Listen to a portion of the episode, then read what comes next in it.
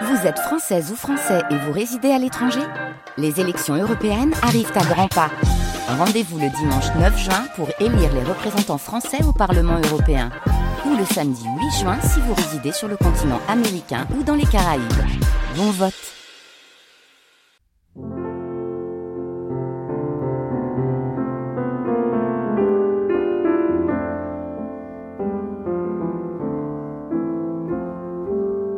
Les nuits de France Culture.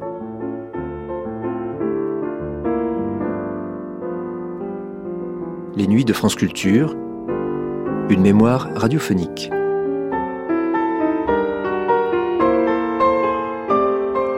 Pour que la nuit soit un moment privilégié, il suffit en fait de le croire, de le faire croire, de s'en persuader et de persuader les autres. Mais toutes les nuits ne sont pas si privilégiées que cela. Il y a les nuits qui détraquent. Des errances dans les rues, à pied, en taxi, des entrées dans les bars, des bagarres, des histoires de squats, de clochards, de commissariats de police, de drague, la violence. Nuit magnétique, nuit d'ivresse, première diffusion sur France Culture le 14 novembre 1991. Nuit magnétique, bonsoir.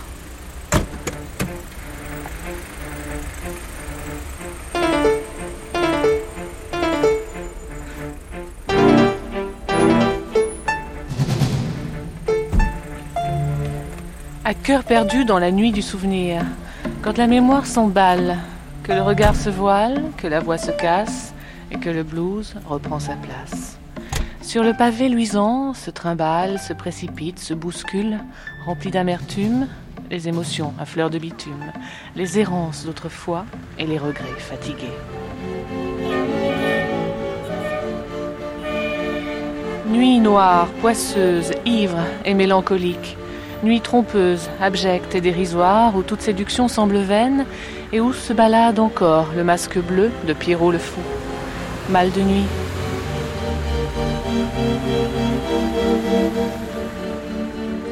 Paris était désert. Bélanger trouva son mal un taxi. Il donna l'adresse de l'hôpital. Il n'avait pas cessé de penser à Michel. Il se reprochait de l'avoir trop souvent laissé à lui-même. Le chauffeur était un homme rond, à la nuque épaisse et bronzée, strié de trois plis profonds. Sa radio marchait à tout berzingue. Jean Vautrin.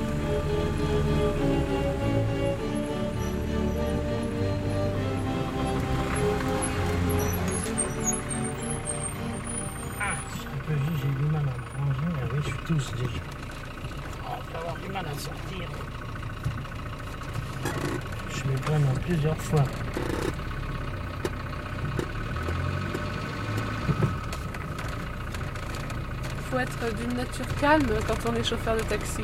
Ah oui, surtout, c'est la première qualité.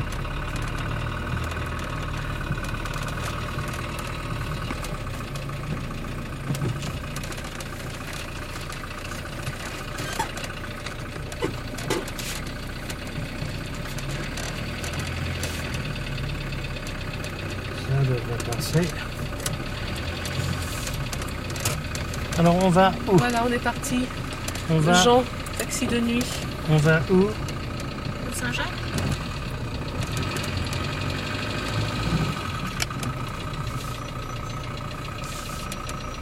La pluie s'est calmée. Ah oui, ça c'est. On n'aime pas beaucoup ça, la pluie. Le jour c'est déjà pas drôle, mais la nuit, euh, souvent c'est bon. La buée et tout ça, on voit pas bien clair alors. Bah alors vous travaillez toutes les nuits. Toutes les nuits. De 8h le soir à 6h le matin. Régulièrement. On file à l'opéra. Oui, c'est bien. Il y a beaucoup de gens placés sous la nuit. Oh oui, quand même un peu, mais enfin, ceux qui sont trop cassés, euh, on le voit, on a l'habitude, on les prend pas. Ceux qui sont vraiment bourrés, euh, on les prend pas parce que le problème avec ces gens-là, c'est où on gagne de l'argent parce qu'ils laissent tomber des billets, ils ont de l'argent, où ils vous payent deux, trois fois, ils se rendent pas compte, mais c'est plutôt rare. Mais à côté de ça, ou alors ils dégueulent dans la voiture, il n'y a rien de tel qu'une voiture, quelqu'un qui a bu, ou alors ils s'endorment et on peut plus les réveiller. Alors c'est toujours. Ou alors ils se rappellent plus. Ils, vous donnent une adresse de. Si pour peu qu'ils aient déménagé, c'est pas la bonne adresse, ils donnent une ancienne au lieu de la. Alors non, c'est trop de problèmes vraiment. Non, le poivreau qu'on voit, euh, on le prend pas, hein, mais il y a des gens que ça arrive accidentellement, donc il euh, faut être un peu humain quand même, parce que j'ai emmené un vieux monsieur une fois. Bon, il s'était disputé avec sa femme, il est parti, il a bu un verre, puis après il était complètement cassé, il était à l'opéra, il tenait un candélabre là, il tenait plus debout le pauvre. Il était bien habillé et tout. Oh, j'ai eu pitié, j'ai demandé. Ah, il se rappelait plus très bien où il habitait, dans le 16e. Il se rappelait plus du numéro de la rue. Alors c'est rue Paul Doumer euh, ou Émile ou Mozart, on ne me rappelle plus c'était. Et il se rappelait par contre de son numéro de téléphone.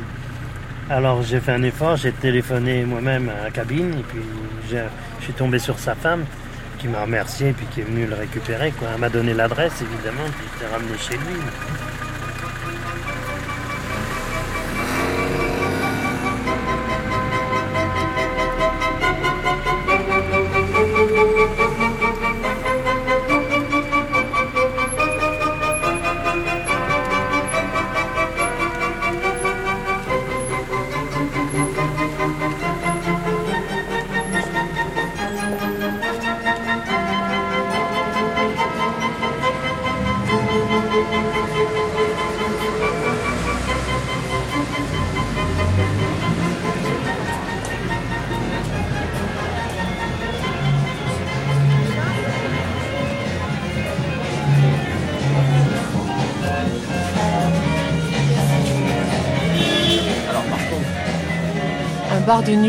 Nuit, l'Aviatique. Jean-Dominique Gracia ou le parcours d'un ancien étudiant des beaux-arts. En fait, on a commencé euh, en étant étudiant à sortir pas mal, et puis on s'est aperçu que bon, y avait une certaine tristesse dans les bars, et à partir de là, on a essayé de jouer un petit peu avec l'image, avec, euh, euh, une certaine culture.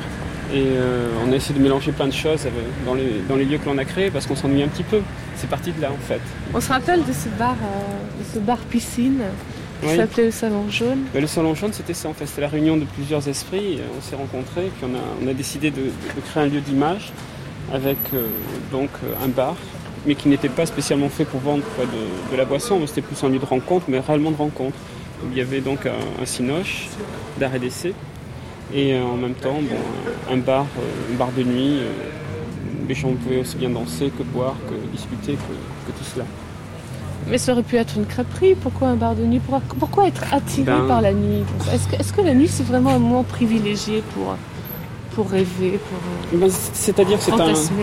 Oui, à fantasmer sûrement. Oui. C'est quand même La nuit, ça reste encore, pour la, moyenne des gens, un lieu où, les, gens peuvent se rencontrer. Encore une possibilité d'aventure euh, qui, peut se, qui peut se créer à n'importe quel moment la journée, c'est pas évident. Enfin, je veux dire, soit dans le boulot, soit quand tu es étudiant, c'est pas, c'est pas encore là-dedans. Mais tous les, tous les jeunes sortent. Je veux dire, c'est, il est faux de croire qu'ils restent cloués devant leur télé. Au bout d'un moment, ils s'en ont marre, ils sortent et où ils sortent dans les bars.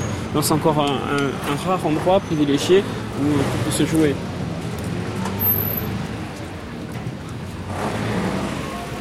Nous sommes poursuivis. oui, complètement. On peut rester là On va rester là, on va s'appuyer contre un réverbère. Si on devait parler de tes nuits, finalement, c'est des nuits de boulot. Tu, tu te sens pas un petit peu décalé par rapport à la journée? Comment ça se passe? Par après, c'est une question de rythme, mais enfin, sinon, c'est une vie à tout à fait, euh, qui peut se jouer tout à fait normalement.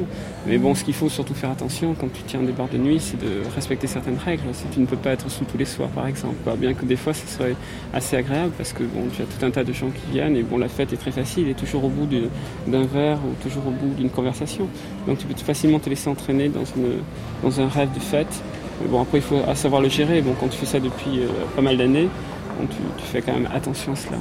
C'est difficile, non, de voir les autres euh, se saouler, s'amuser et de rester de marbre Non, mais tu restes pas de marbre, quoi. Tu, participes quand même à, ce qui peut se faire. Au contraire, tu crées, parce qu'en même temps, un, certain climat, ne serait-ce que quand il y a une, musique qui passe, quand tu peux aller danser, bon, comme c'est à l'horizon, euh, avec une piste de danse qui donne directement sur la plage, ça aussi, je crois que tu connais.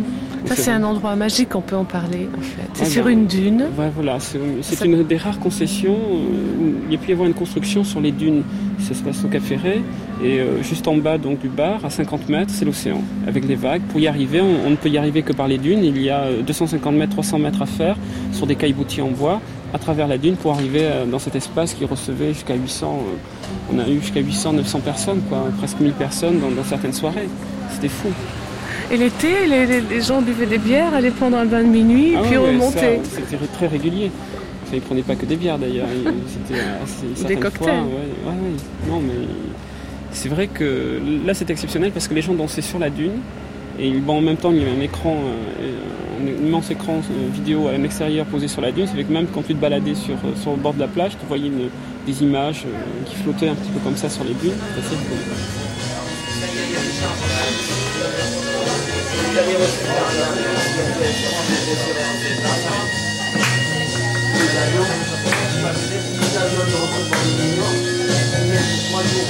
a installé quelques couchettes en, bas pour les gens en région. On va avoir D'ailleurs, on va falloir installer ça. Ah bah, bon, vas-y,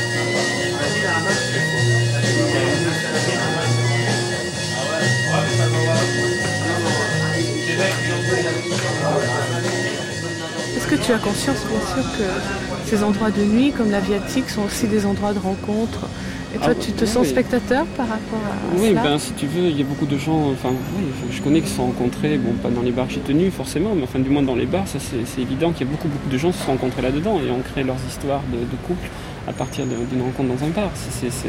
Et, ce sont des faits aussi d'ailleurs. Et ça te fait sourire? Oh, c'est la vie, c'est agréable de. Tu vois, bon, il faut pas penser que ça soit vraiment un lieu très marginal en fait. La nuit, c'est simplement une continuité euh, nécessaire, c'est un mal nécessaire à, nos journées, sinon elle serait relativement triste. Sans la plupart, c'est vrai que pour la moyenne des gens qui sortent euh, se situe entre 18 et 30 ans, là ça sort. Après, ça sort beaucoup moins, mais bon, c'est vrai qu'il y a un certain moment où ils se remettent à ressortir même après 30 ans, quoi, parce que tu sens quand même il y a il y a, un essoufflement, ils en ont un petit peu assez, mais c'est vrai que la nuit est, vraiment nécessaire. le travail de nuit, euh, tel que les bars sont faits, euh, c'est heureusement. Tu vois, les gens ils sont là pour rencontrer d'autres gens, pour voir du monde. Ce qui est très très important dans un bar, c'est toujours avoir du monde parce que les gens sont là pour ça. Et ça, c'est absolument nécessaire. Et n'importe quel bar qui commence à avoir un petit circuit et commence à fonctionner, automatiquement, le monde appelle le monde parce que les gens sont très avides de pouvoir rencontrer d'autres personnes, des gens nouveaux, d'autres visages, enfin, d'autres rencontres potentielles, enfin, d'autres amours. Euh, voilà. Mais sur les masques, quelquefois, est-ce qu'il y a est-ce qu'il y a du désespoir? Ça arrive rarement. Oui, si, si, il y en a, bien sûr. Mais de toute façon, la nuit est, capable de tous les dangers. Donc, celui du désespoir aussi, ça c'est évident. il y a des gens totalement désespérés d'un soir. Quelque part, tu es obligé de, payer un petit peu de ta personne, d'être là. Et puis, euh, tu t'aperçois que tu vis un petit peu comme ça, une partie de la vie des autres en même temps avec eux, quoi. ou du moins un petit bout de leur vie ensemble. Et parce que tu les revois systématiquement, ce n'est pas tous les soirs, tous les deux soirs, tous les trois soirs, ils reviennent. Et puis bon, pour parler de, ce qu'on a déjà parlé 20 fois, mais ça ne fait rien. Quoi. Et euh, ça, c'est un besoin perpétuel chez les gens, tu vois, d'être reconnu, quel que soit l'endroit, aussi anonyme, même de salon jeune, qui était déjà beaucoup plus important. Et bon, on pouvait très bien passer de façon inconnue. Les gens aimaient bien euh, savoir que bon, mais là, euh, ils avaient leur marque, ils les reconnaissaient. Tu vois, cette espèce de famille de la nuit où les gens sortent, mais bon, t'y es ou t'y es pas, mais t'y es pas moitié, quoi. T'y es, es réellement, et puis tu, tu vois, tu joues le jeu. Quoi. Je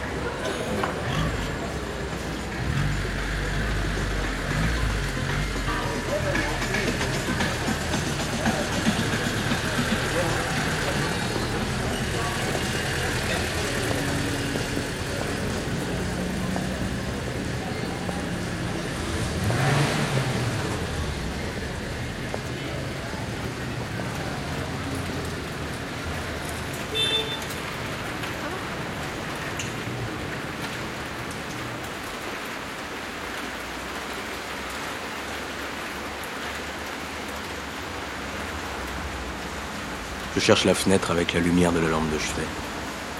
Il fait nuit. Je marche. Il pleut. J'ai les panards dans l'eau et plein d'odeurs qui me remontent à la gueule. Des odeurs d'avant. Peut-être même des odeurs qui n'ont jamais existé mais qu'on invente pour planter le décor et se rapprocher de l'invisible. Jour désenchanté où tous débinent sans savoir que faire pour être aimé. Jour amer, jour solitaire où tous refusent et rien ne sert. Les rues sont vides, aucune girafe dorée en vue.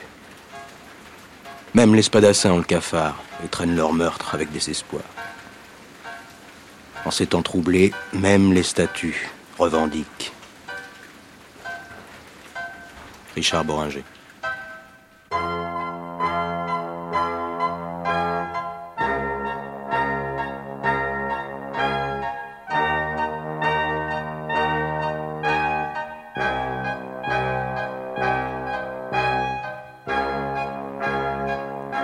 Claude ou la poésie à l'état pur.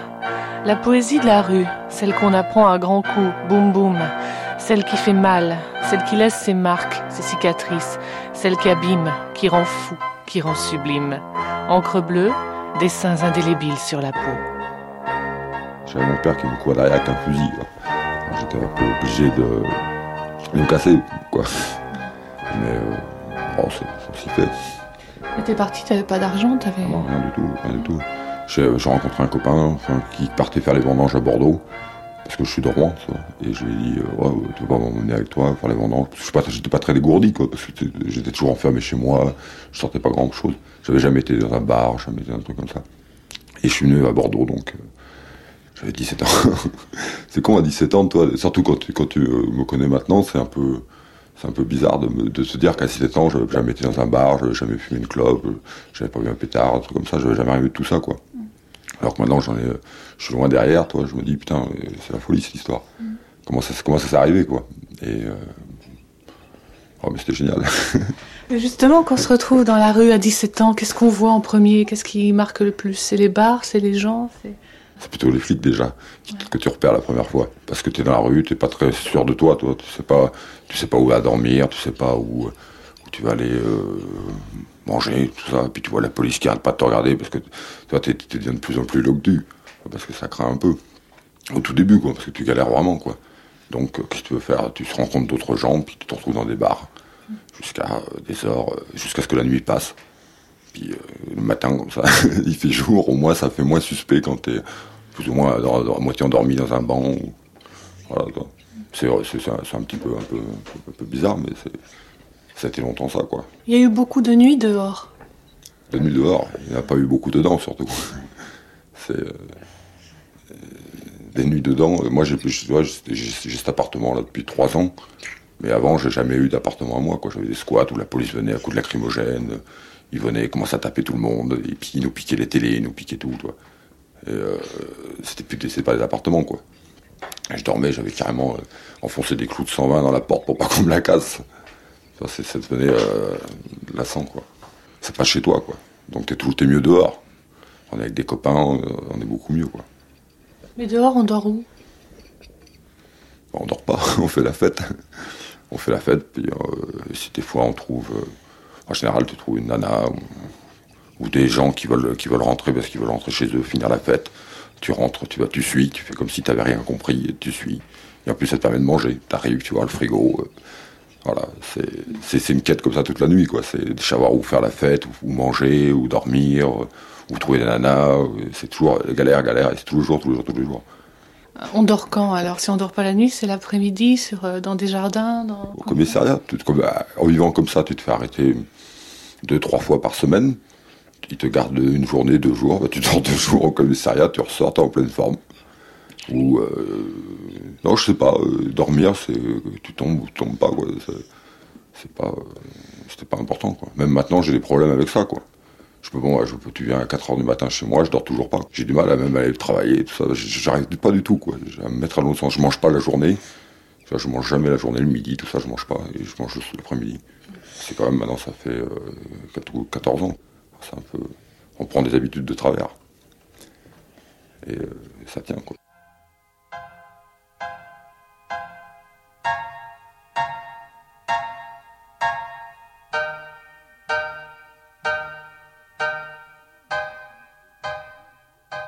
Et comment on devient punk? C'est à 17 ans que tu as décidé de nos futurs? Oh, j'ai décidé, j'ai pas vraiment décidé. J'ai j'ai traîné un peu comme ça, comme je te dis au début, je, traînais un peu à droite à gauche pour essayer de trouver. Puis j'ai rencontré des punks, j'ai rencontré des des, amis à moi, enfin qui sont devenus des amis, des copains. Puis moi j'étais un peu plus rock'n'roll, j'étais Vincent, Dick Cochrane, comme ça, et eux ils avaient des badges punk. Puis on a commencé à s'engueuler un peu. Puis à la fin j'étais convaincu, je me suis retrouvé avec des gens un peu plus forts et dans mes idées. Donc j'ai carrément changé de badge, j'ai mis les autres badges et je suis devenu punk. j'ai juste changé de badge, quoi. J'avais la coupe, j'avais déjà le pantalon, j'avais déjà, tu sais, les pantalons déchirés, c'est pas difficile quand t'es dans la rue, quoi. Et les chaussures, c'était déjà des Rangers parce qu'il n'y a rien de mieux que pour marcher euh, quand tu sais pas euh, pour marcher ou dormir. Et on s'est retrouvé punk, puis, euh, puis voilà. Tu as l'impression qu'il y a beaucoup plus d'agression et surtout la nuit, enfin maintenant qu'il y a dix ans Non, il n'y a pas plus d'agression, il y en a peut-être moins, mais ils sont, ils sont plus, plus radicales. C'est que maintenant, avant, on sortait, tu pouvais prendre, tu pouvais te battre à tout seul contre 5-6 mecs et mettre des coups de poing à tout le monde, puis arriver à t'en sortir. Maintenant, il te laisse, il te laisse mort sur le bord du trottoir, quoi. Il te tuerait. Et c'est pour ça que c'est plus violent. C'est plutôt, plutôt dans les, dans les bars, il y a certaines euh, personnes qui y vont, et dès que quelqu'un d'autre, un peu plus art, qui arrive dans ce, dans ce, dans leur, dans leur bar, quoi, dans leur territoire, ils commencent à, toujours, ils en acceptent pas du tout, quoi. Ils acceptent surtout pas un branleur de 17 ans, euh, avec des cheveux bleus, revers rouges, avec des étoiles, avec le croix gammé, avec des... alors que c'était totalement le, but du truc, quoi. Mais euh, ouais, c'est ça, c'est plutôt des, des, des, des, groupes, quoi. Et après, à la fin, c'était à la fin quand, quand, quand certains groupes, autres groupes arrivent à, à, les, à les rendre, à pénétrer, quoi, à les rentrer dans, avec eux, tu passes n'importe où, quoi. Mm-hmm. Tu passes n'importe où. T'as même pas besoin d'être avec eux, vraiment euh, faire des choses avec eux, mais rien qu'ils te voient souvent, qu'ils savent comment tu réagis, et, ça, et tu passes tranquillement partout après. Parce que Ouais, c'est ça. Puis tu sais, le meilleur moyen, quand, quand, quand ils veulent se battre, tu, tu leur dis ok, venez, puis voilà, tu prends une tête, ça en fait une de plus. Le lendemain, tu reviens avec un bâton et tu tapes dans tout le monde, tu reprends une tête, c'est pas grave, tu retournes à l'hôpital. C'est ça, je dis, on y faisait des stages à l'hôpital. Moi, ça attendrait, je connais tout par cœur.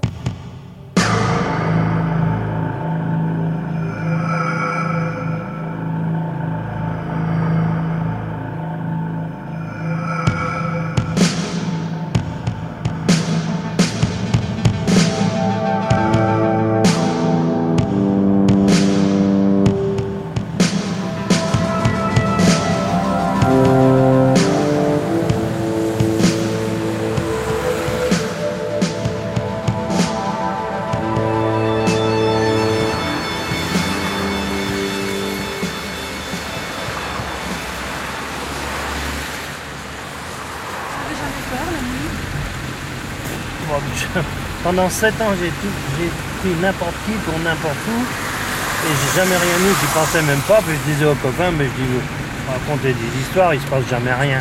Puis quelques, en, deux mois, il m'est arrivé trois, braquages. Puis depuis, pas.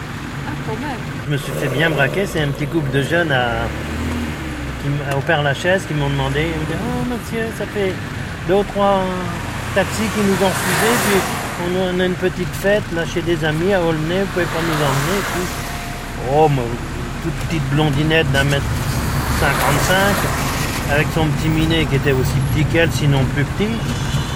je dis tiens, oh, ça pourrait être mes mômes, allez faire la chaise, euh, la porte de Bagnolet, là, ça y est, c'est vite fait, euh, je les emmène.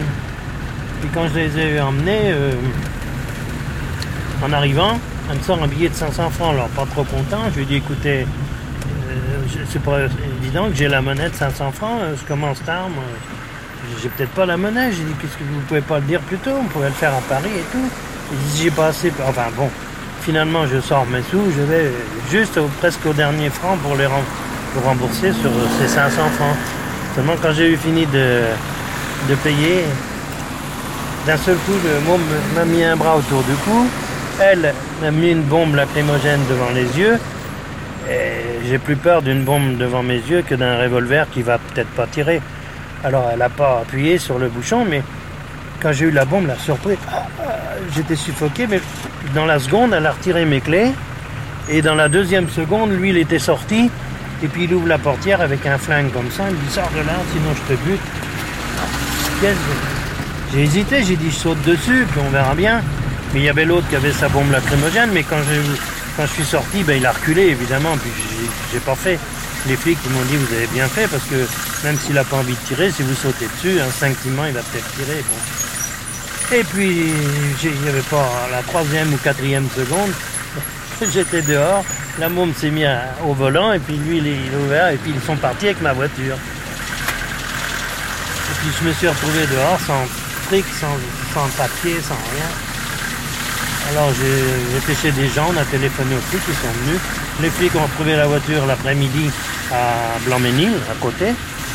Tout était retourné et puis évidemment ils ont trouvé euh, ma petite télévision euh, portative, enfin mon fric, et plus j'avais dans la malle arrière, comme un fait exprès, la paye de la semaine à la société, près de 3000 francs.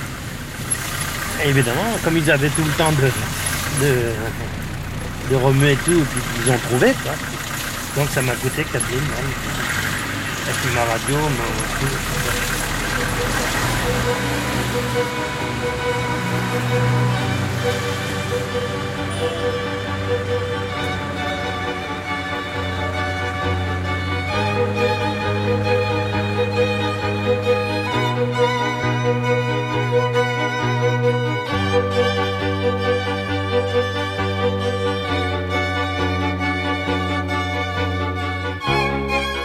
Lorsque la lune glisse dans le caniveau, alors seulement un ange passe.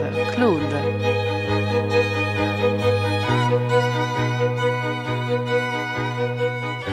J'habitais avec des clochards. J'habitais avec des clochards. J'en avais un qui s'appelait Claudius. Puis on habitait dans un, dans un, dans un appart, dans un, squat. Puis on était un peu la zone. Puis de temps en temps, j'avais un endroit où j'avais un matelas, j'avais un sac de couchage. Il y avait des clochards qui dormaient un peu plus loin. Enfin, dans, dans une autre euh, comme il faisait froid, je leur avais dit de venir dans, le mien, parce que moi j'avais le chauffage, j'avais pris des trucs, on, on se démerdait toujours un peu mieux. Et ils dormaient là. Et puis euh, en pleine nuit, il euh, je sais pas, il y a un mec qui rentre, je, sais pas qui c'était, je regarde. Il revient, il nous dit ouais, je viens de me, je me faire les PD et tout, euh, j'ai ramassé plein de fric et tout. J'en là, ah ouais, c'est fait les PD, bon. Il fait plein de fric, et puis il commence à nous le montrer, tu sais. Puis il m'avait pas vu, enfin, il commence à le montrer aux autres, et moi il m'avait pas vu. J'étais au fond, je dormais moitié, j'étais là, je regardais. Puis puis il commence à frimer, bon, il, commence à leur dire ouais, moi je fais des trucs, tout ça. Puis je dis rien, tu sais. Et après il se couche, il couche dans le truc. En plus, il était, je te dis, il devait avoir 800, 900 000 balles. Mais, vraiment, je, je, tu verras la suite. Et euh, il se couche dans, le squat avec 800 sacs, toi, complètement, complètement déphasé celui-là. C'est pas un truc à faire, quoi. T'as du fric, tu vas dormir ailleurs. Et euh, donc il dort. Moi j'avais vu ce fric, hop, je me le refais. Je je, sors donc, je prends un couteau, je vais au fond, j'ouvre le sac de couchage. Ça, il a la salle de couchage. Et euh, parce qu'il a le sac à dos et tout, le mec, carrément. C'était un bizarre, bizarre. Et je coupe le sac de couchage. Je prends, je prends les trucs. Il avait mis son fric au fond du, sac de couchage. Je prends le fric. Et, euh, je repars me, coucher. Et le mec, en pleine nuit, se réveille. Oh, m'a volé mon fric et tout. Puis euh, il me prend un peu la tête, toi. Je prends le fric, je lui rends. Je lui dis la prochaine fois, fais gaffe. Et je lui rends. Il se recouche, il redort, je, le, je le reprends, je lui ai repris le fric. Et, euh, euh, comme j'ai vu qu'il comment il avait réagi, je voulais plutôt voir comment il, parce qu'on était fauchés aussi. Il aurait pu, il aurait pu nous dire 10 sacs, même pas quoi. Il allait se faire foutre. Je dis bon, moi je lui prends. Je lui refais les trucs et je lui reprends le relais. Ce coup-là, j'ai réveillé les deux autres. Il y en avait deux autres. Il y avait Claudius et l'autre.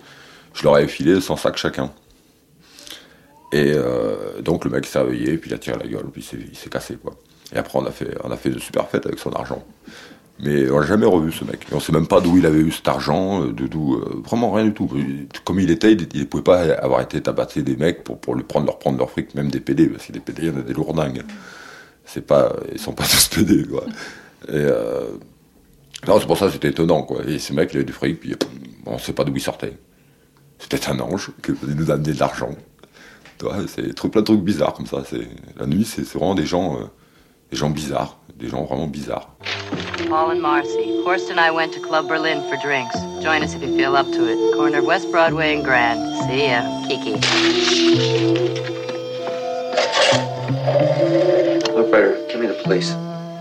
Yes, I want to report a death.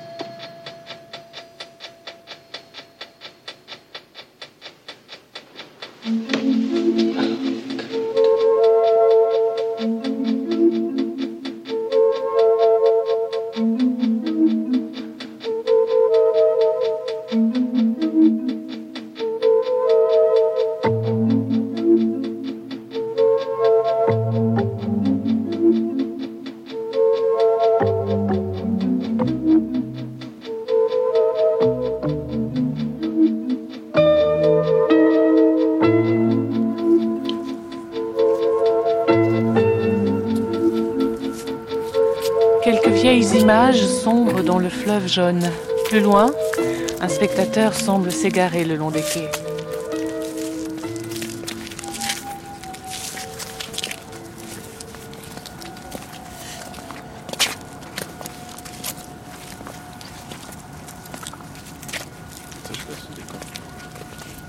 Gilles Mangard, vous avez du feu, s'il vous plaît Bien sûr. Merci. Mangard, ça rime avec polar. Oui, c'est un hasard. On s'approche du, du panneau où il y a écrit danger. On, on peut peut-être décrire l'endroit où on est. Là, on est euh, au bassin à flot. Et c'est ben, l'endroit où on entretient, où on répare euh, les bateaux, enfin les quelques bateaux qui viennent encore à Bordeaux, parce que malheureusement c'est quand même un port qui meurt. Alors il y a des, des rails, il y a des grues, il y a la nuit. C'est un dépôt polar parce qu'il y, a, y a des bateaux, parce parce qu'il y a peut-être euh, une idée de, de départ et d'arrivée un petit peu en même temps. Quoi. Ce qui est un petit peu ce qu'on retrouve dans, dans tous les polars. Les ingrédients d'un d'un polar, la nuit, alors c'est les bars, c'est les bars avec des cocktails, les, les filles sur les tabourets, c'est la rue, c'est quoi encore? Bah, c'est surtout le désespoir, je pense. C'est surtout ça. On peut pas écrire un, bon roman policier si on n'a pas des personnages désespérés. Et c'est ça qui fait. Alors c'est pas forcément les bars, c'est pas forcément la rue, ça peut être euh, un petit village de campagne avec euh, l'idiot du village euh, euh, qui est tombé amoureuse euh, de l'idiote du village et que deux familles cherchent à séparer et qui vont se suicider. Euh, Ça peut être des choses, ça peut être 36 000 trucs, mais c'est toujours du désespoir je crois. C'est J'aimerais bien une image de nuit euh, chez le Mangard, comme ça. à l'image de nuit euh, d'un roman policier. Moi, je crois que ça serait une euh, une femme brune qui s'en irait comme ça le long d'un quai sous la pluie. Ça, c'est un petit peu une idée que c'est- encore un mythe, c'est encore un code, mais c'est vraiment l'idée d'une. Le polar, ça, ça repose toujours sur une idée de perte. Donc, euh, souvent. ouais, et moi, je crois qu'une je verrais bien une perte violente comme ça, une jeune femme brune dans un impair si- mouillé qui s'en va le long d'un quai la nuit, là, là au, au bassin à flot, entre les bateaux, sous, sous les grues, ça serait. Je verrais comme ça. C'est du blues? Ce soir. Ouais, ça peut être du blues, mais il y a, du, blues dans le polar, ouais, ouais. Il y a le petit bleu de la côte ouest, genre de manchette d'ailleurs. Il y a du blues, beaucoup, ouais. Et puis il y a. C'est marrant ça, oui, parce qu'il y a, beaucoup de, polars américains, justement, en ce moment, on, peut en lire pas mal, qui se passent euh, dans le sud des États-Unis. Le sud des États-Unis a toujours été riche en, écrivains de, de romans policiers. Alors là, c'est c'est le milieu du blues, la Louisiane, les bayous, les. Et en plus, dans, le- dans les bayous, il y a toujours cette, ce rapport entre le, le marécage et la civilisation. Et ça, c'est bien aussi. Entre les marécages et puis les parkings souterrains, par Ouais. exemple. Ouais, On va essayer de rentrer alors. Il n'y a personne là. Les, les heures. C'est dommage, ici, il y avait un petit bar. C'était le, le- le plus petit bar de. De Du monde de- Ouais, pratiquement, de Bordeaux. Il devait rentrer trois personnes. Et puis, ils l'ont rasé. C'était bête. Quelquefois, quand vous vous baladez comme ça, euh, tard dans la nuit, Ah, je viens euh, souvent vous ici. venez ouais, là. Oui, oui. vous imaginez des, des histoires? Bah oui, mais comme tout le monde, hein, ça invente des histoires. Toutes les histoires qu'on ne peut pas vivre dans, dans la vie, on se les invente. Quand on ne peut pas les retrouver dans les polars, on se les, se les fait un petit peu dans sa tête. Par exemple, dans ce bateau, qu'est-ce qui pourrait se passer? Il pourrait se cacher. euh, Se cacher tout- des tas d'histoires. Je sais pas moi. Mais là, il y a- Tiens, c'est un gardien de nuit qui est en train de regarder une, une course de voiture sur la 5. Voilà. Ça, c'est polar. Mais les nuits vraiment hard, destroy, vous en avez connu? Dans le polar? Dans la vie Euh, oui, aussi, oui. Des, des nuits qu'on voudrait finir plus tôt ou qu'on voudrait jamais vouloir finir ou euh, est-ce que ça finit un jour la nuit?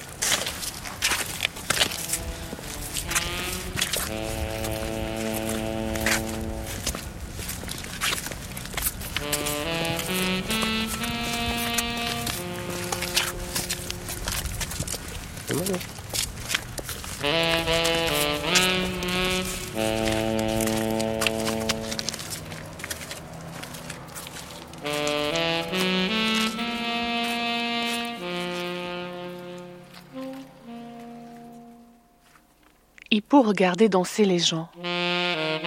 La nuit et les lampions simplifiaient leurs visages. Associés l'une aux autres, ils sculptaient des masques rieurs ou fatigués. Les couples dépensaient leur sueur, les heures de leur sommeil, de litres d'oxygène et d'urine exprimaient la joie. Hippo n'appartenait à rien, ni à la fête, ni à la société. Demain, il n'irait pas au travail. Il ne roulerait pas vers une usine. Il ne participerait pas au 3-8 des cyclistes. Il ne lèverait pas le rideau sur une boutique. Il ne recevrait personne derrière un bureau. Il était hors. Billy the Kick, Jean Vautrin.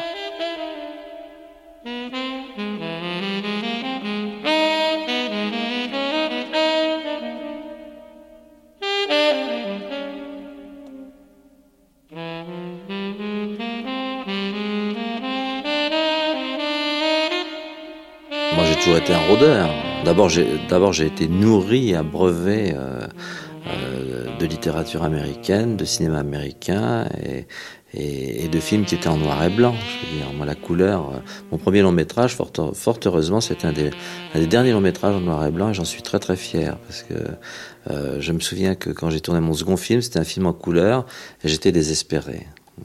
Alors, je dis pas que le, noir soit enfin, vous voyez, j'ai une chemise noire. Euh, oui.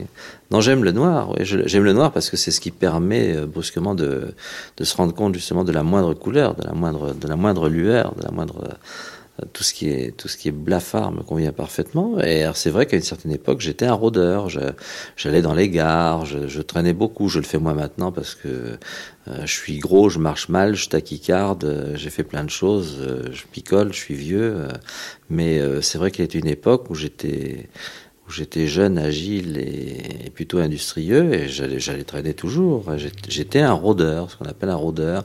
Et je, j'habitais en banlieue et je me, je me je me perdais, je suivais quelquefois des gens. Moi, je me rappelle un jour avoir suivi un monsieur qui m'avait fasciné. C'est les gens, moi, qui m'intéressent. C'est toujours ça qui m'a intéressé, finalement. Et euh, quand je voyais un personnage, enfin un homme qui, qui, était plus que pour moi un homme, c'était seulement, c'est devenu un personnage, il m'arrivait de le suivre. J'ai pris des trains derrière des gens, ça m'est arrivé de prendre des trains derrière des gens, des trains de banlieue, pas des trains de grande ligne, mais des trains de banlieue. Je me souviens d'un monsieur qui avait, euh, qui avait des bottes euh, en caoutchouc à l'aigle et puis euh, dedans il avait des, un pantalon de smoking qui était rentré. Moi, ce type m'avait fasciné et je l'avais suivi jusqu'à jusqu'à Petit Clamart, jusqu'à Clamart, je me souviens.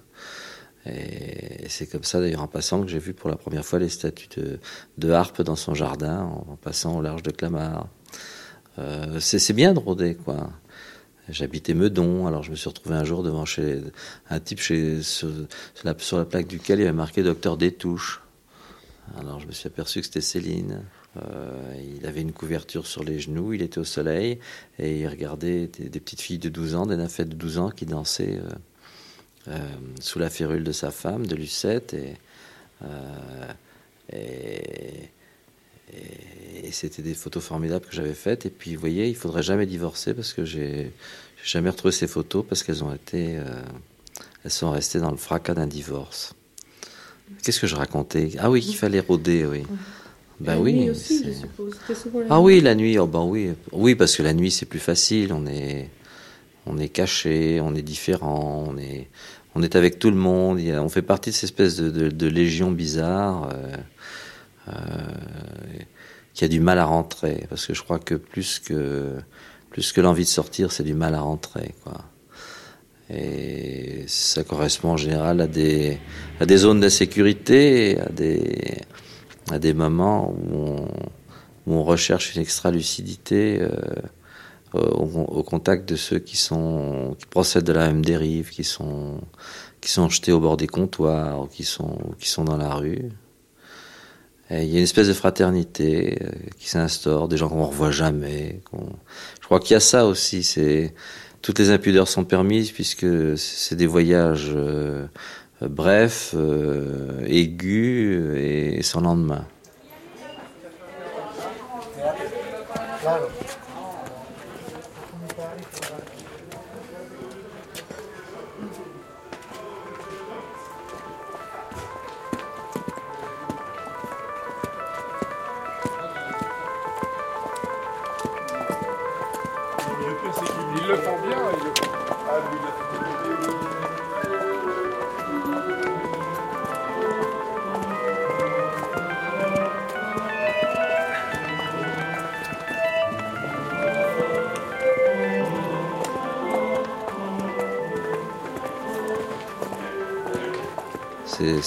Le monde de la nuit. Euh. Bon, il a évolué, il a pris des formes différentes selon les époques. Euh. moi, c'était plutôt un monde de la nuit euh, qui était embrouillé par l'alcool, parce que c'est ma génération, parce que, j'aime boire. Mais j'imagine que, certains qui, rôdent à l'heure actuelle trouvent d'autres, voyages. En fait, c'est presque toujours, toujours le même voyage qui est répété avec des moyens de transport différents, que ce soit, euh, que ce soit le sexe, la drogue, euh, l'alcool. Euh, c'est toujours des recherches désespérées de liberté.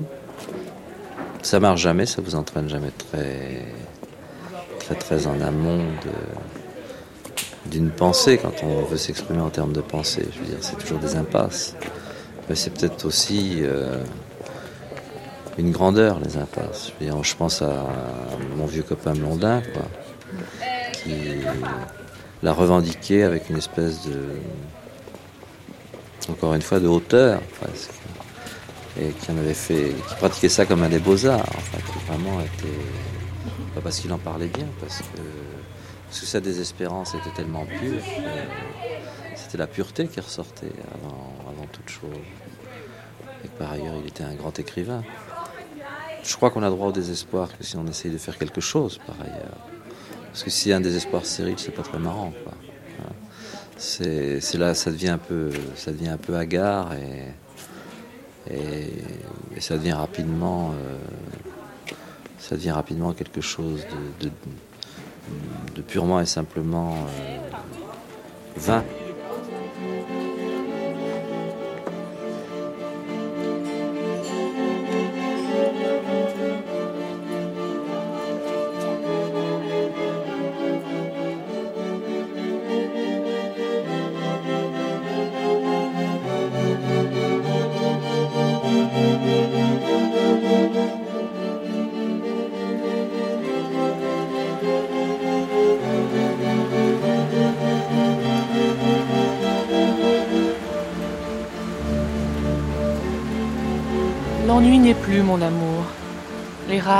Les débauches, la folie dont je sais tous les élans et les désastres, tout mon fardeau est déposé. Une saison en enfer, Arthur Rimbaud.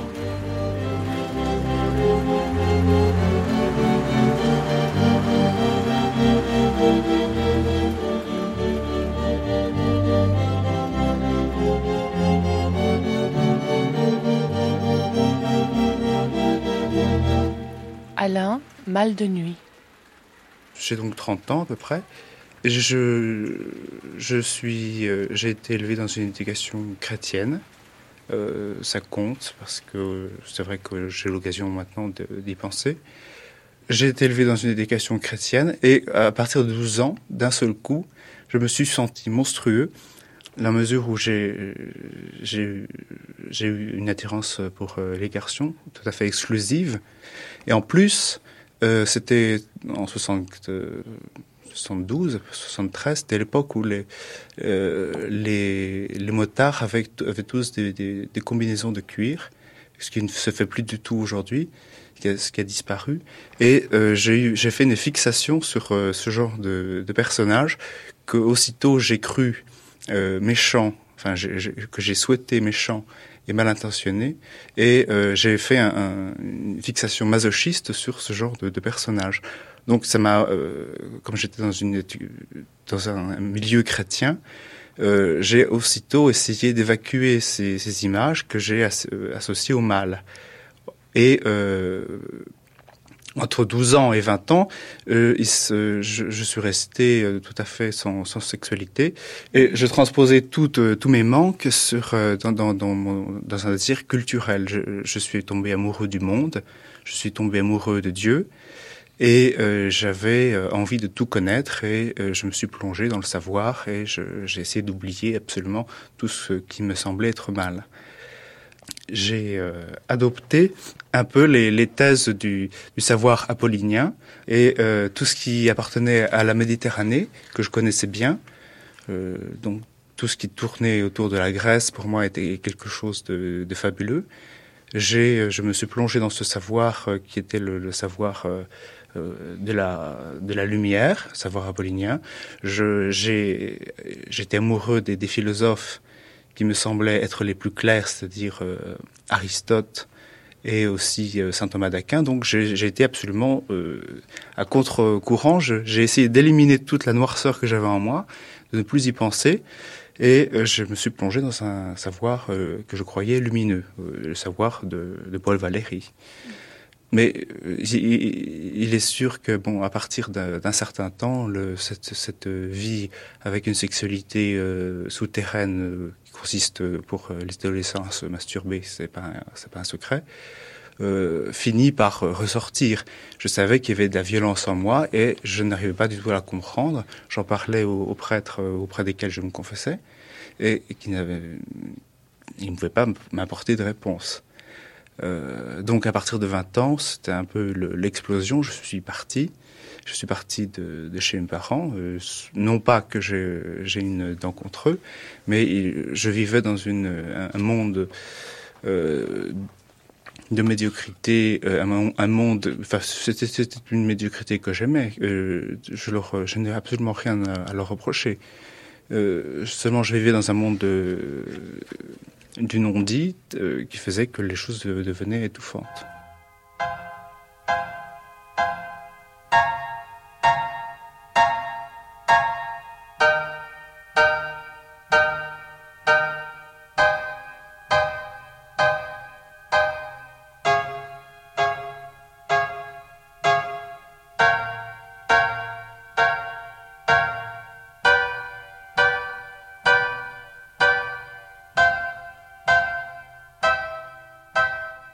Suis parti.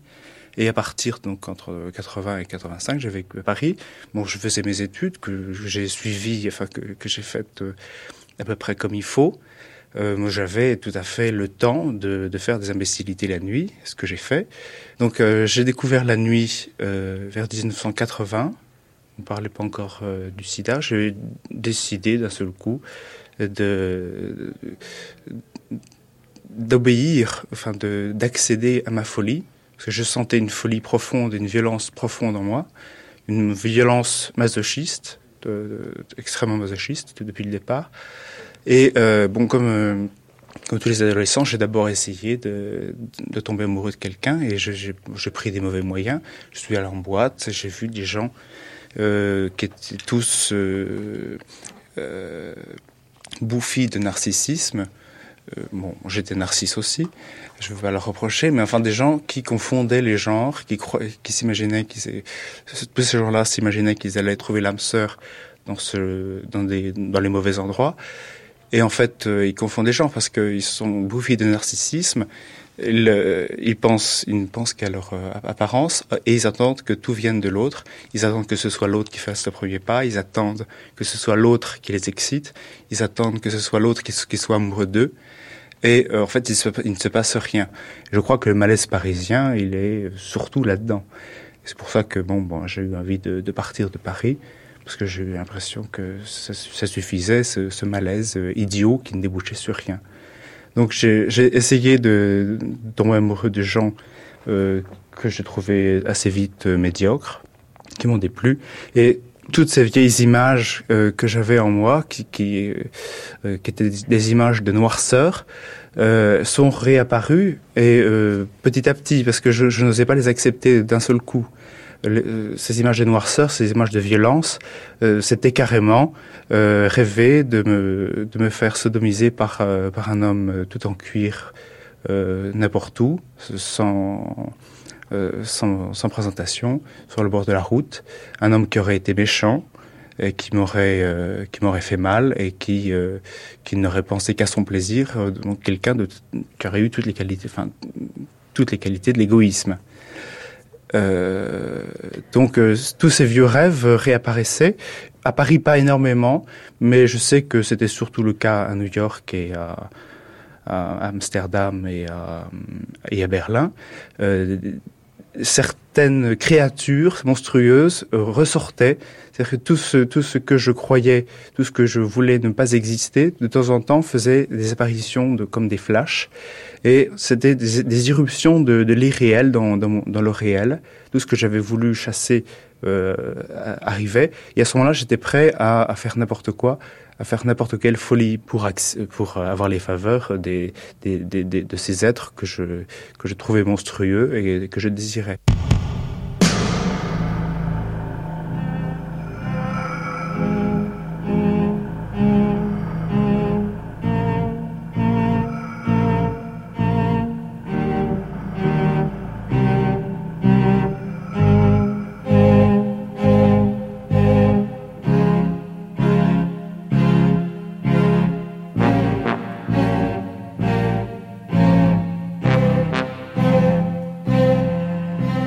Qu'une façon maintenant de sortir de cette obscurité, lier mon ambition à la misère simple.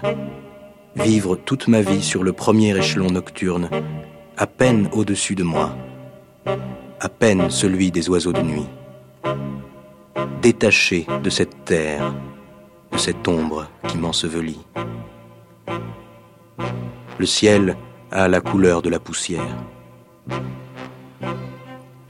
Trois heures du matin, un cortège, des cris, des chants, des armes, des torches, des brutes.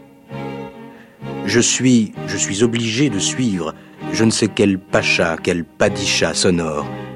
J'ai trop sommeil et je me révolte. Je mérite la mort.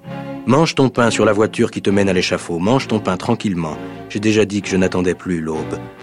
Comme moi, la nuit est immortelle. Paul Éluard.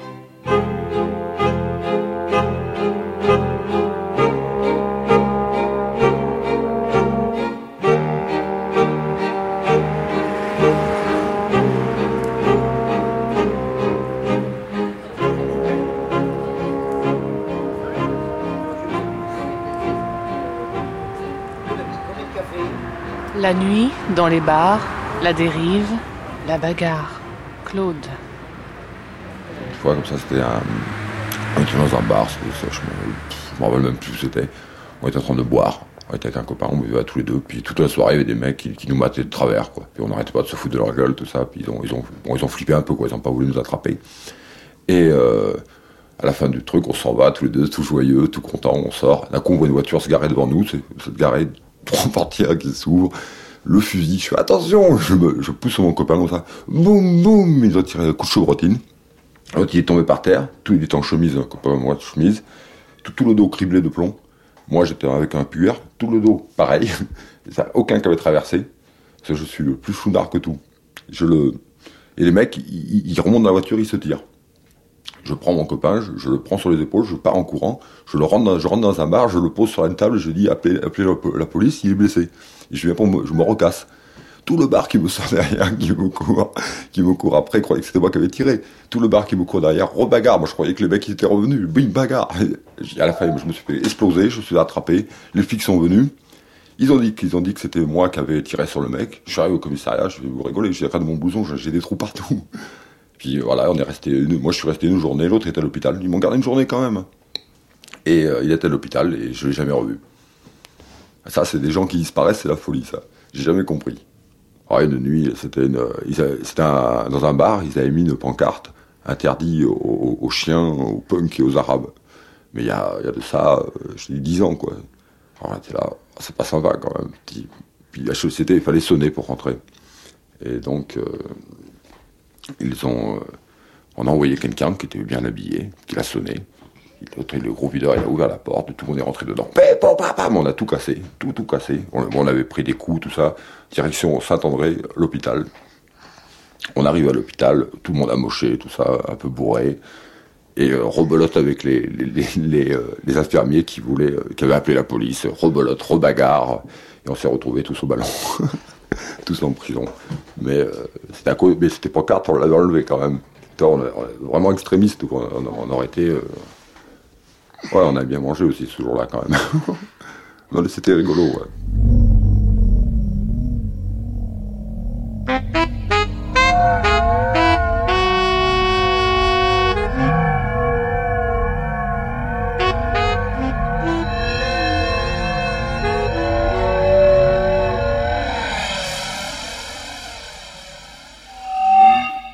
De vivre ou peur de mourir? Peur de mourir bah, non, franchement, j'ai pas, pas vraiment pensé. si j'avais plus peur de mourir, j'ai, manqué de mourir une fois, mais euh, non, je crois que je me rappelle pas vraiment avoir eu peur. C'est euh, pareil, c'est une histoire de, d'alcool, de, poudre, et euh, je me suis fait. enfin, il y, a un mec qui m'a dit où les mains, et je, l'ai envoyé chier. J'ai ouvert le coffre de voiture, j'ai pris un cric, et puis j'ai foncé dessus. Et j'ai pris euh, deux balles, une au-dessus du cœur, une en dessous.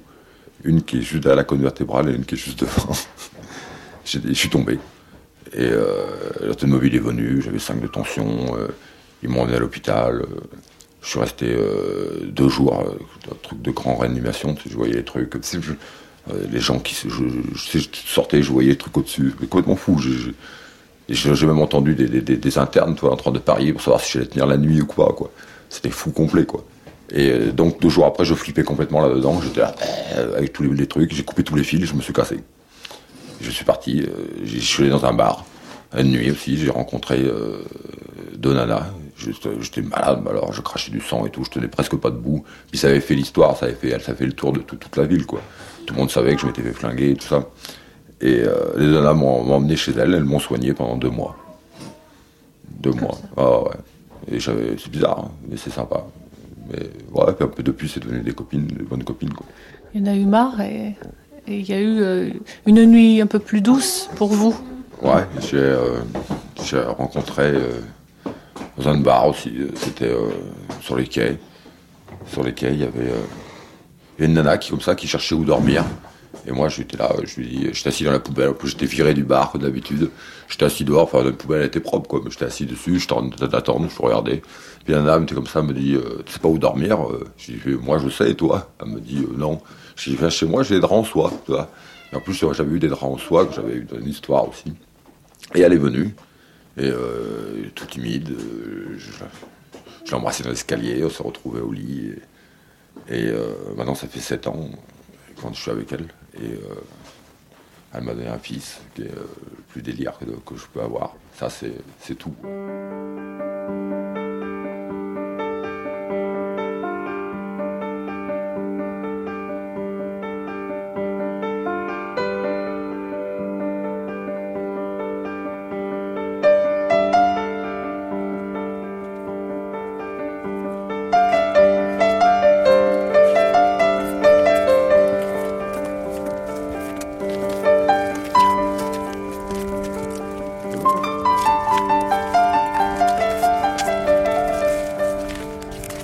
De nostalgie dans la réalité froide des nuits à venir, Jean Vautrin. Bah, c'est que je, fais la différence entre une certaine époque euh, où, on, aimait la nuit euh, pour en faire quelque chose. C'était une espèce de pâte euh, qu'on malaxait avec nos esprits, avec nos croyances, avec nos obsessions, avec, avec nos alcools, avec notre romantisme, qui était celui de, de jeunes gens. Euh, moi, je me souviens, euh, on avait des copines, par exemple, rue Blondel, qui étaient des putes, qui étaient des putes géniales. Euh, je me souviens avoir commencé une première communion à 11h du matin. On avait fermé le, l'escale rue Blondel, et puis on avait fait toute la première communion. et puis, après, il n'y avait pas d'hommes, parce qu'il y avait des hommes, bien sûr. Alors, on faisait les hommes avec des copains peintres, avec des copains musiciens. Et, alors on était, on était les hommes euh, parce qu'ils avaient tous des, enfants, quoi. Et puis les enfants avaient la croix, etc. Puis la conversation devenait scabreuse au fur et à mesure des heures, bien sûr. Et, alors euh, il y avait des fresques un peu érotiques qui avaient été couvertes avec des tentures, je me souviens. Et puis il y avait quelques claques qui avaient volé, quelques gifs qui avaient volé parce que euh, il fallait pas parler mal devant les enfants. Et puis après ça, on avait couché les enfants. Et puis justement la nuit était arrivée. Alors la nuit avec tout son cortège de de, de, de, folie, bon, et tout ça. Mais ça, c'est ça, c'est du romantisme. Alors que maintenant, je crois que puisque la, société a changé, puisqu'elle est, elle est beaucoup moins frivole en un sens, et, que l'argent a pris le pas sur tout, et que le chaos est là en matière de politique, en matière d'idéologie, etc. Le véritable euh, la véritable, le véritable crépuscule, la véritable nuit qui s'annonce, euh, c'est une nuit beaucoup plus maléfique, c'est une nuit beaucoup plus sournoise, c'est une nuit avec laquelle il va falloir compter, et c'est de l'ordre noir que je parle. je parle, je parle de tous ces, de ce, ce, néofascisme larvaire, ce pétinisme pour le moment en France. Euh, euh, oui, je crois que les gens de l'ordre noir, ceux-là me font peur. Cette nuit-là me fait peur. La nuit des chemises noires me fait peur. La nuit des chemises brunes, oui, me fait peur. Et je pense que on, vit dans une société qui va devoir se déterminer très rapidement parce que entre le choix du chaos. Euh, c'est un chaos d'ailleurs et une morosité qu'on est en train d'orchestrer, à mon avis, qu'on est en train d'amplifier, euh, parce qu'on prépare le lit justement de, euh, bah, du fascisme. Moi, j'ai très peur de ça. Et, quand j'entends que les Français ont, ont, compris à 30% le message que leur envoie Le Pen, ça me fait très peur. Et je me dis que je me dis qu'on se prépare de, de mauvais réveils et en tout cas des aubes titubantes euh, en admettant qu'on s'en sorte. S'il faut admettre ça comme une fatalité, moi je suis prêt à aller vivre ailleurs. Je pense que je pense que l'exil est préférable à, cet ordre-là. Oh, je n'envisage pas la France, enfin quand même terre de liberté. Euh, euh, enfin, j'imagine pas qu'on puisse déserter le lit de la République comme ça, mais en tout cas, ce serait terre de résistance, oui. Il faut, il faut marquer ses bornes dans la vie, bien sûr. Et cette nuit-là, je n'en veux pas.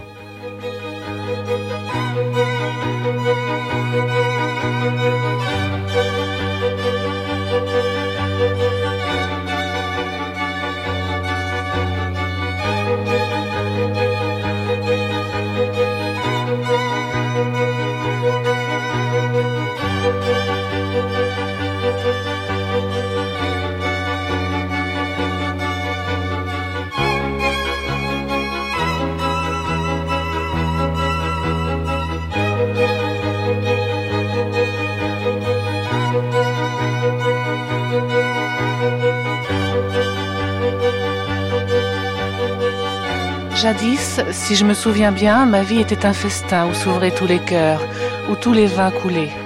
Un soir, j'ai assis la beauté sur mes genoux. Je l'ai trouvée amère et je l'ai injuriée. Je me suis armée contre toute justice. Je me suis enfuie.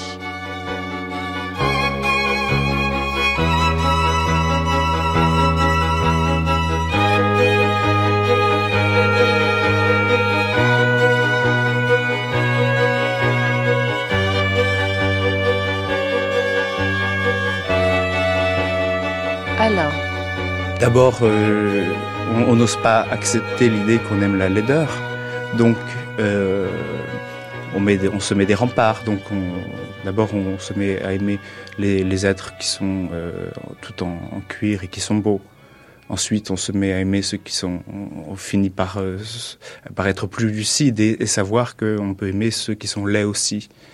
Et c'est pas facile d'accepter cette, cette espèce de défaite qui consiste à aimer la laideur, parce que moi j'aime d'abord la, beauté, et euh, les gens que j'aime de, de jour, ce sont des gens qui ont de la beauté, mais euh, la nuit, je sais que il y a une aversion qui se fait et la laideur me plaît et la laideur m'attire. Mais ce n'est pas seulement une laideur physique, euh, je, il ne s'agit pas forcément de, d'être vieux, ni poilu, ni moustachu, enfin tout ce que les gens détestent.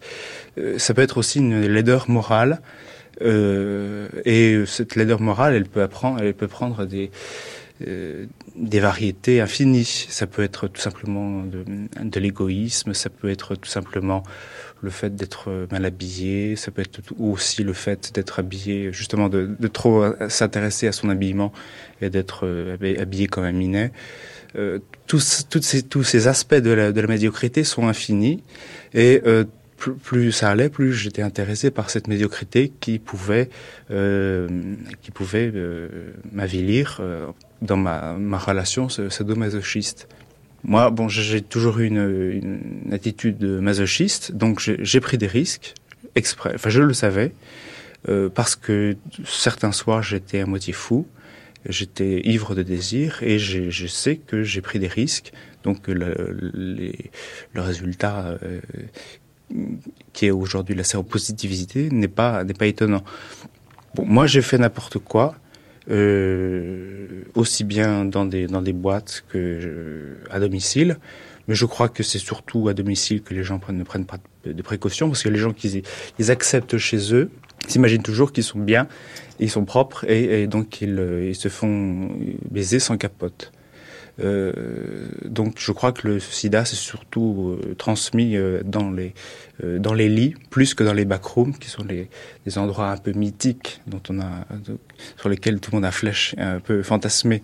Dans les, saunas un petit peu. Non, j'aime pas les saunas. Non. Pas trop. Je suis allé, mais je n'aime pas trop la nudité. Ça m'intéresse pas. J'aime je suis très fétichiste et j'aime beaucoup le.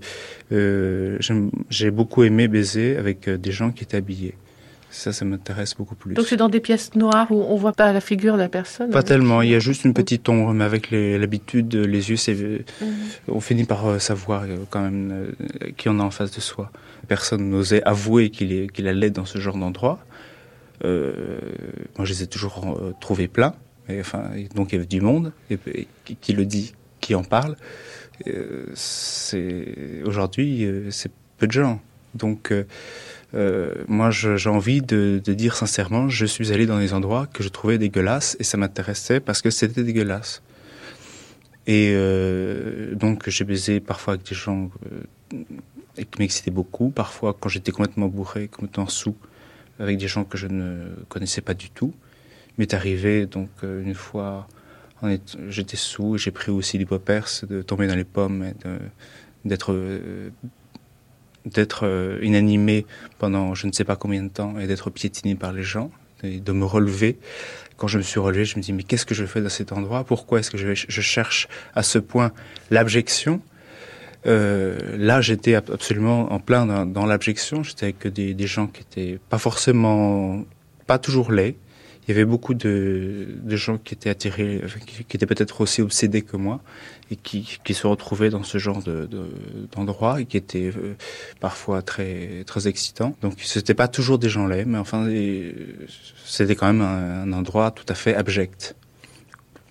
Donc j'ai assumé mes responsabilités, mais j'ai fait ça par plaisir. Parce que pendant un certain temps, j'étais même euh, obsédé, comme euh, comme il, euh, on appelle ça aux États-Unis des sex addicts, des gens qui sont drogués par le sexe, qui ne peuvent plus s'en passer, qui sont prêts à tout sacrifier pour ça. J'étais un petit peu pendant quelques années dans ce cas-là, donc assoiffé donc, euh, par le sexe. Et j'y allais très souvent, mais je crois qu'il y a beaucoup de gens qui, qui allaient beaucoup plus que moi, parce que je les retrouvais tous les soirs. je ne sais pas ce qu'ils sont devenus, mais enfin j'imagine que depuis ils sont morts.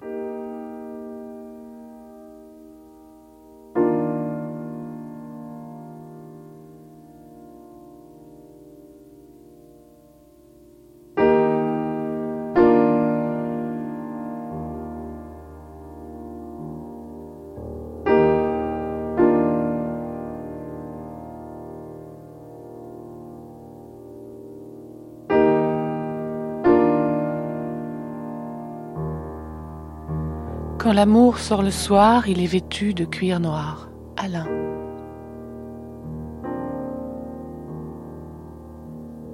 Il me semble que euh, le cuir noir surtout est une introduction à la folie, une, euh, permission d'être fou. Euh, quand je le vois chez les autres, quand je le porte sur moi, bon, je n'ai pas fait, j'ai pas mis ça aujourd'hui par hasard, euh, c'est une, euh, c'est une façon. Je me sens un peu un surhomme. Je sais que bon, certains psychanalystes ont beaucoup déblatéré là-dessus. Je n'en dirai pas plus qu'eux. Euh, je me sens un peu un surhomme et j'ai l'impression que beaucoup de choses qui sont interdites dans la journée sont possibles justement euh, en, euh, en, portant du cuir. Euh, on a dit des choses bêtes sur, leur, sur le cuir. On a dit que c'était, ça plaisait parce que c'était une une sorte de bestialité, parce que c'était de la, de la peau de bête. Je crois que c'est pas suffisant. Il y a beaucoup plus de choses. Il y a, il y a le fait que le, cuir noir et moulant euh, me fait vraiment penser à la folie. La folie est une brillance noire pour moi. Euh, c'est quelque chose de très net parce qu'on sait très bien que dans cette recherche de la noirceur, euh, on sait très bien on devine instinctivement ce qu'il y a au bout, c'est l'amour de soi ou la mort de l'autre. Bon, quand on est masochiste, on, rêve sa, on rêve sa mort. moi, je, l'ai rêvé dès le début. Enfin, je crois que j'ai eu une espèce de lucidité qui m'a fait penser que euh, ces rêves masochistes euh, pouvaient m'inciter à désirer la mort. Euh, J'essaye de, plus qu'avant, de m'intéresser à la vie. J'aimais beaucoup la vie autrefois, mais aujourd'hui, euh, je pourrais sombrer dans la euh, dans la dépression qui est typique de tous les, gens qui sont séropositifs. Je pourrais dire que tout, tout ce qui m'entoure est gris, tout ce qui m'entoure est triste. Euh, je sais que beaucoup de gens sombrent dans cet état. Or, bon, j'ai toujours pensé, même quand j'étais adolescent, que le monde qui m'entourait était peut-être un peu impalpable, et j'ai toujours voulu forcer la forcer la vision que j'avais pour essayer de, tirer le, plus de merveilles de mon entourage, même quand il semblait un, petit peu terne. Donc aujourd'hui, euh, plus que plus qu'autrefois, ma philosophie, c'est de, d'essayer à tout prix de trouver euh, dans, dans ce qui a l'air terne, de trouver du, euh, du merveilleux. Je le fais de, de tas de façons. Euh, je le fais dans mon métier, puisque mon métier consiste à trouver des, des, monuments qui ne sont pas intéressants, enfin qui ne sont pas connus, et à essayer de les rendre intéressants en, euh, les, euh, en, donnant l'historique. Donc, euh, je fais de l'histoire de l'art. Mais enfin, il n'y a, a, pas que ça qui m'intéresse. Je suis absolument amoureux du paysage. Le paysage français surtout, je suis absolument, je le connais par cœur, je le parcours depuis toujours, et euh, je suis en même temps amoureux des, noms qui sont euh, qui sont sur ce sur ce paysage comme si c'était des scintillements, comme si à chaque fois que je vais dans, dans un endroit comme le l'astrophysicien, j'allais trouver une nouvelle étoile. J'ai l'impression que chaque morceau de paysage qui nous apparaît d'abord euh, fini euh, peut, euh, si on l'étudie bien, peut s'élargir. Et je, bon, je remploie peut-être un exemple qui est très connu, c'est celui de la carte de géographie de Borges, euh, je ne sais pas si je pourrais dire les choses très bien. Euh, je, Borges l'a dit mieux que moi. Euh, un jour, un roi demanda à un géographe de faire une carte de géographie de son pays. Or, le géographe s'appliqua tellement, fit tellement bien son métier, que la carte de géographie fut plus grande que le pays lui-même. C'est un exemple assez tangible qui montre que l'esprit humain est capable euh, grâce euh, à la foi qu'il a, qu'il peut avoir en lui, euh, est capable d'élargir, de faire scintiller le, le monde qui est autour de lui. J'ai eu longtemps un visage inutile, mais maintenant j'ai un visage pour être aimé, j'ai un visage pour être heureux.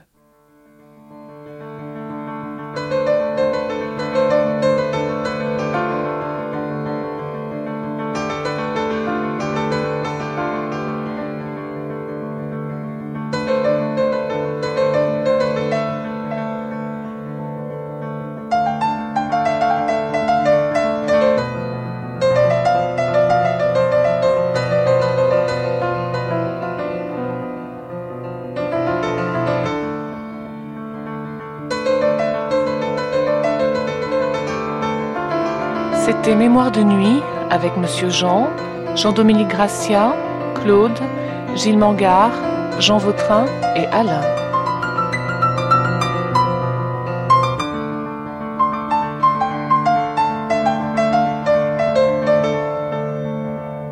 Texte d'Arthur Rimbaud et de Jean Vautrin, texte de Richard Boringer et de Paul Éluard, lu par Éric Dufay, extrait d'After House de Scorsese.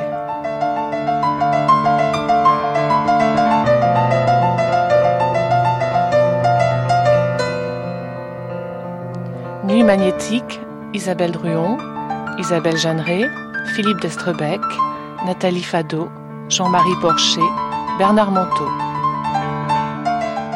Cette émission a été diffusée pour la première fois sur France Culture le 14 novembre 1991. Vous pourrez la réécouter en ligne ou la télécharger durant un an sur le site franceculture.fr, rubrique Les Nuits de France Culture.